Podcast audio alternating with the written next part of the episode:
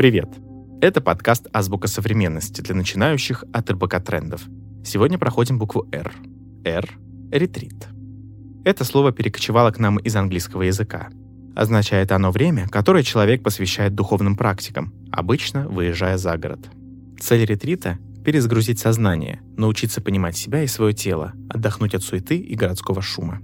Такая практика издавна существует во многих религиях, а йоги, например, практикуют многодневную медитацию. Но сейчас ретриты пользуются популярностью у жителей мегаполисов, которые столкнулись с эмоциональным выгоранием или хотят его предотвратить. Религиозная составляющая почти исчезла. Популярнее всего групповые ретриты.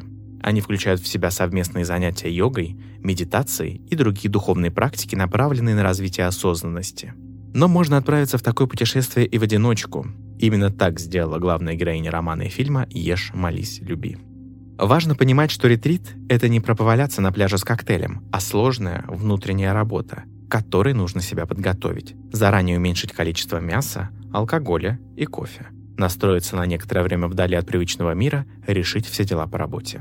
Если нет возможности сбежать на недельку на Бали или в Таиланд, можно устраивать мини-ретриты дома. Для этого нужно выходить на прогулку на пару часов без телефона, книги или плеера лучше всего идти туда, где нет или почти нет шума, в сквер или парк. Сначала будет непривычно не иметь возможности даже узнать, который час, кроме как по солнцу. Но такие прогулки действительно очищают голову и перезагружают. Давайте закрепим знания. Повторяйте за мной. R – ретрит.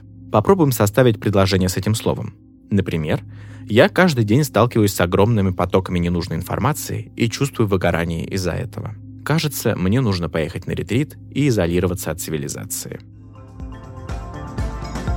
Это была «Азбука современности», подкаст для начинающих от РБК Трендов. Подписывайтесь на подкасты в Apple Podcasts, Яндекс Музыки и на Castbox. Ставьте оценки и делитесь в комментариях словами, без которых, как вам кажется, невозможно представить коммуникацию в 21 веке. До встречи!